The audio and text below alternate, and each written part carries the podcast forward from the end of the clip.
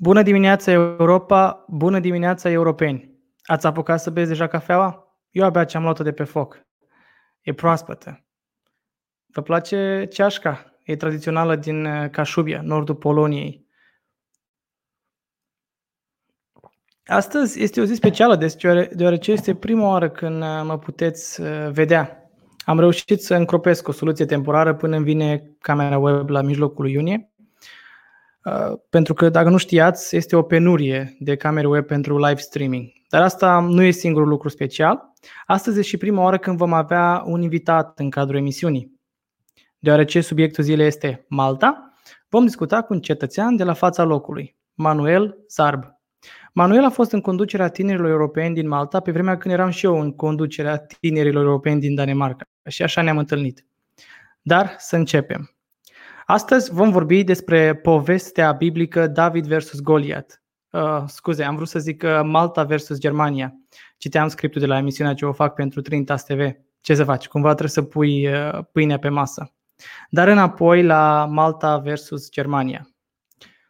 Malta, un uh, stat insular uh, european cu o populație de 450.000 de oameni ce ar încăpea într-un singur cartier din Berlin, a intrat fără să vrea într-un conflict diplomatic cu Germania, cel mai uh, populat stat european și, cum ar zice fostul ambasador maltez în Finlanda, stăpânii Europei. Fostul, deoarece într-o postare de Facebook demnă de un începător în arta comunicării digitale, știți, four, patru linii de text pe un background roșu autogenerat, a expus următoarele gânduri. 75 de ani în urmă l-am oprit pe Hitler. Cine o va opri pe Angela Merkel? Ea a îndeplinit visul lui Hitler de a controla Europa. Spre oroarea Ministerului de Externe de Afaceri Externe, dar și a prim-ministrului maltez Robert Abela. Probabil vă gândiți de ce ar scrie asta un ambasador într-un mod atât de rudimentar pe Facebook și cum a ajuns acest personaj să dețină o asemenea poziție. Din sursele mele din Malta, ce nu le pot expune deoarece acum toate lucrează la guvern, am aflat că fostul ambasador nu are o pregătire diplomatică și a obținut poziția datorită faptului că a contribuit cu donații la campania fostului lider Joseph Muscat. Un lucru nu foarte neașteptat, deoarece în multe state europene și nu doar, poziția de ambasador se acordă de către prim-ministru, în mod direct sau uh, mai indirect prim-ministru de externe. Unor personaje loiale, nu doar Uh, statului, dar și celor care conduc statul. Iar această loialitate poate fi demonstrată prin contribuții financiare, prin susținere televizată în timpul campaniei, etc. Dar de ce, de ce ar scrie asta un ambasador? Una dintre sursele mele a menționat faptul că există o stare de nervozitate în rândul maltezilor cu privire la inacțiunea celorlalte state europene în a răspunde la apelul de ajutor trimis de Malta. Se pare că Malta se confruntă nu doar cu pandemia și schimbările climatice ce le amenință rezervele de apă potabilă astăzi, dar și cu o criză a refugiaților. În ultimele luni, zeci de bărci pornite dinspre Libia au adus mii de refugiați. Malta nu are capacitatea să acorde ajutor tuturor celor ce au nevoie, dar în același timp nu vor să aibă oameni morți pe plajele lor. Pentru ei, fiecare viață contează. De asta au cerut ajutorul Italiei, aflată la doar 50 de kilometri, după cum puteți vedea. Dar, din păcate, nu au primit răspuns nici în ziua de azi. Mesajul fostului ambasador a expus două probleme din societatea malteză. Dezamăgirea populației față de lipsa de solidaritate și corupția endemică, ce a permis unuia fără pregătire diplomatică să devină ambasador. Deși pentru multă vreme corupția, cel puțin în ochii cetățenilor europeni, a fost apanajul statelor este europene, nu cu multă vreme în urmă, Malta a devenit asociată cu acest fenomen cancerigen. Asta deoarece un jurnalist maltez a încercat să expună secretele întunecate ale elitelor malteze și pentru asta a fost asasinată.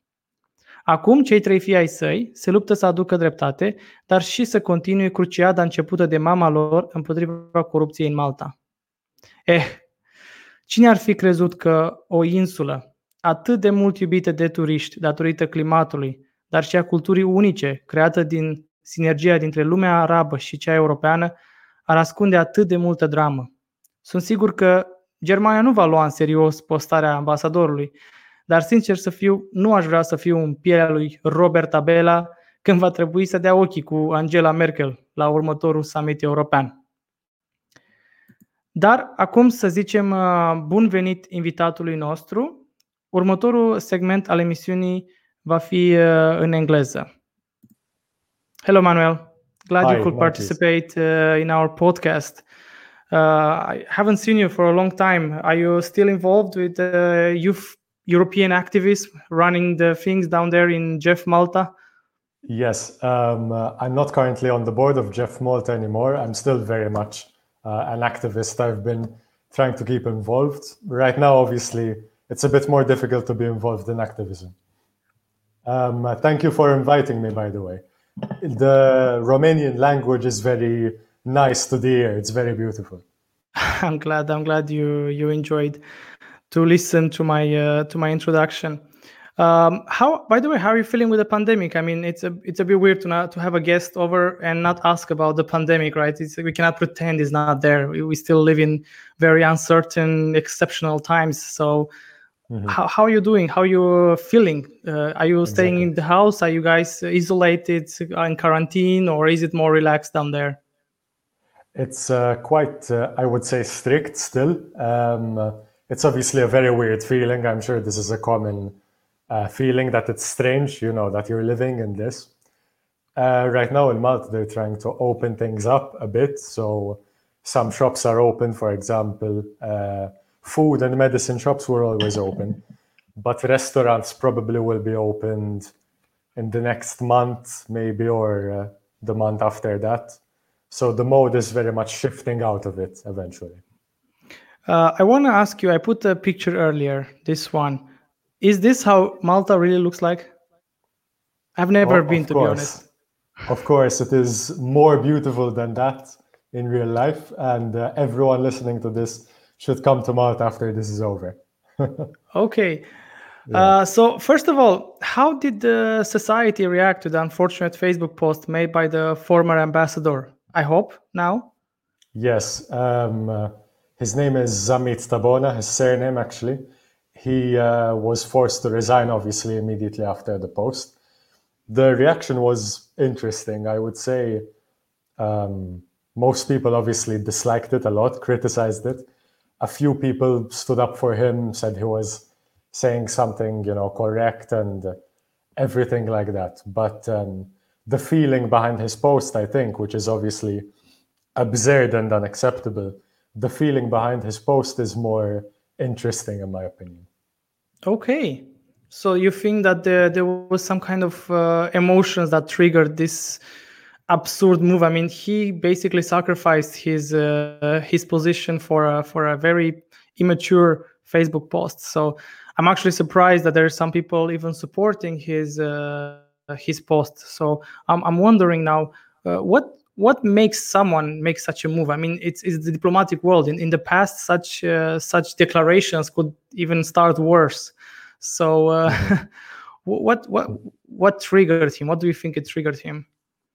Yeah, in terms of why he decided to do what he did, obviously you'd have to ask him in person. But uh, maybe I could comment a bit on the feelings behind it. Let's say. Um, yeah, that would be nice. I think it was I think it was triggered mainly by the migration situation, let's say, where there is a feeling, and uh, this is a feeling I share actually, that uh, Europe has not helped Malta on on migration. It has not helped Italy or Greece, definitely as much as it should have, um, and a lot of the time, not at all. So obviously, what he's saying is uh, is absurd, is ridiculous, is completely out there. But I think that's some of the feeling behind it. Okay, so you're saying about uh, the wave of refugees. I uh, I I was looking a little bit into into this situation. Yeah, it seems that even the media is not uh, really giving it uh, enough attention, to be honest. But because of the troubles in uh, in Libya, because uh, there is really not no Cold War anymore there, and there is again troubles. It seems to be facing a huge wave of refugees. From what I understood from my uh, from my friends, they told me there's around four thousand refugees already on the island, and uh, you you mainly help them because all Italy doesn't really want to take them, or even though it's like 50 kilometers away, and um, the point is that you don't really want to have a a picture like the one in uh, Syria where with a child that died on the on the beach uh, so you don't want that to repeat in, in Malta. So you're trying to help uh, all these people, but Malta is a small country. You have the highest density uh, in Europe. Sorry, a small state. You're part of the union after all. Um, so you have the highest density. So I expect uh, to be. Tr- I expected that any huge uh, wave of, of, of people could create some some troubles to the infrastructure. So um, okay. Um, yeah what what can um, you tell me um, about this more? I would say, uh, in my view, and I think in uh, in view of international law, in view of of being a decent human being, that the first thing you should do is always to save lives. Um, that is my my base point, my starting point. In terms of uh, where asylum seekers and refugees are distributed, then then it is a matter of solidarity, and unfortunately uh, that solidarity has not been seen. Definitely in recent years, and probably going back to before the migration crisis as well, going back to before this started to affect Germany, let's say, but even in 2010, 2011. So this has been a problem for a long time. But uh, unfortunately, this is this is one of Europe's main uh, main failures. I think is is how it has handled the migration crisis and a lack of solidarity in addressing it. Okay. Do you think that uh, the fact that there is, um, I mean, the normal people on the street, who they blame for for this? Who they blame for for the mm. troubles that, uh, that that Malta is facing when they look at Europe? What do they see? They see Germany, they see Angela Merkel, or they see, I don't know, Ursula von der Leyen, our current uh, president, or they blame the former president. Who who are are are the people around you angry on Europe? And if they are, what exactly are they angry against the concept of Europe or are they angry against certain actors inside it? What would you say?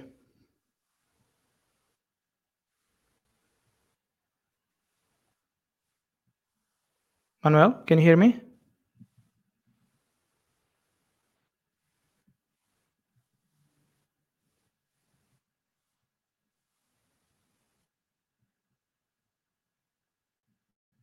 Hello?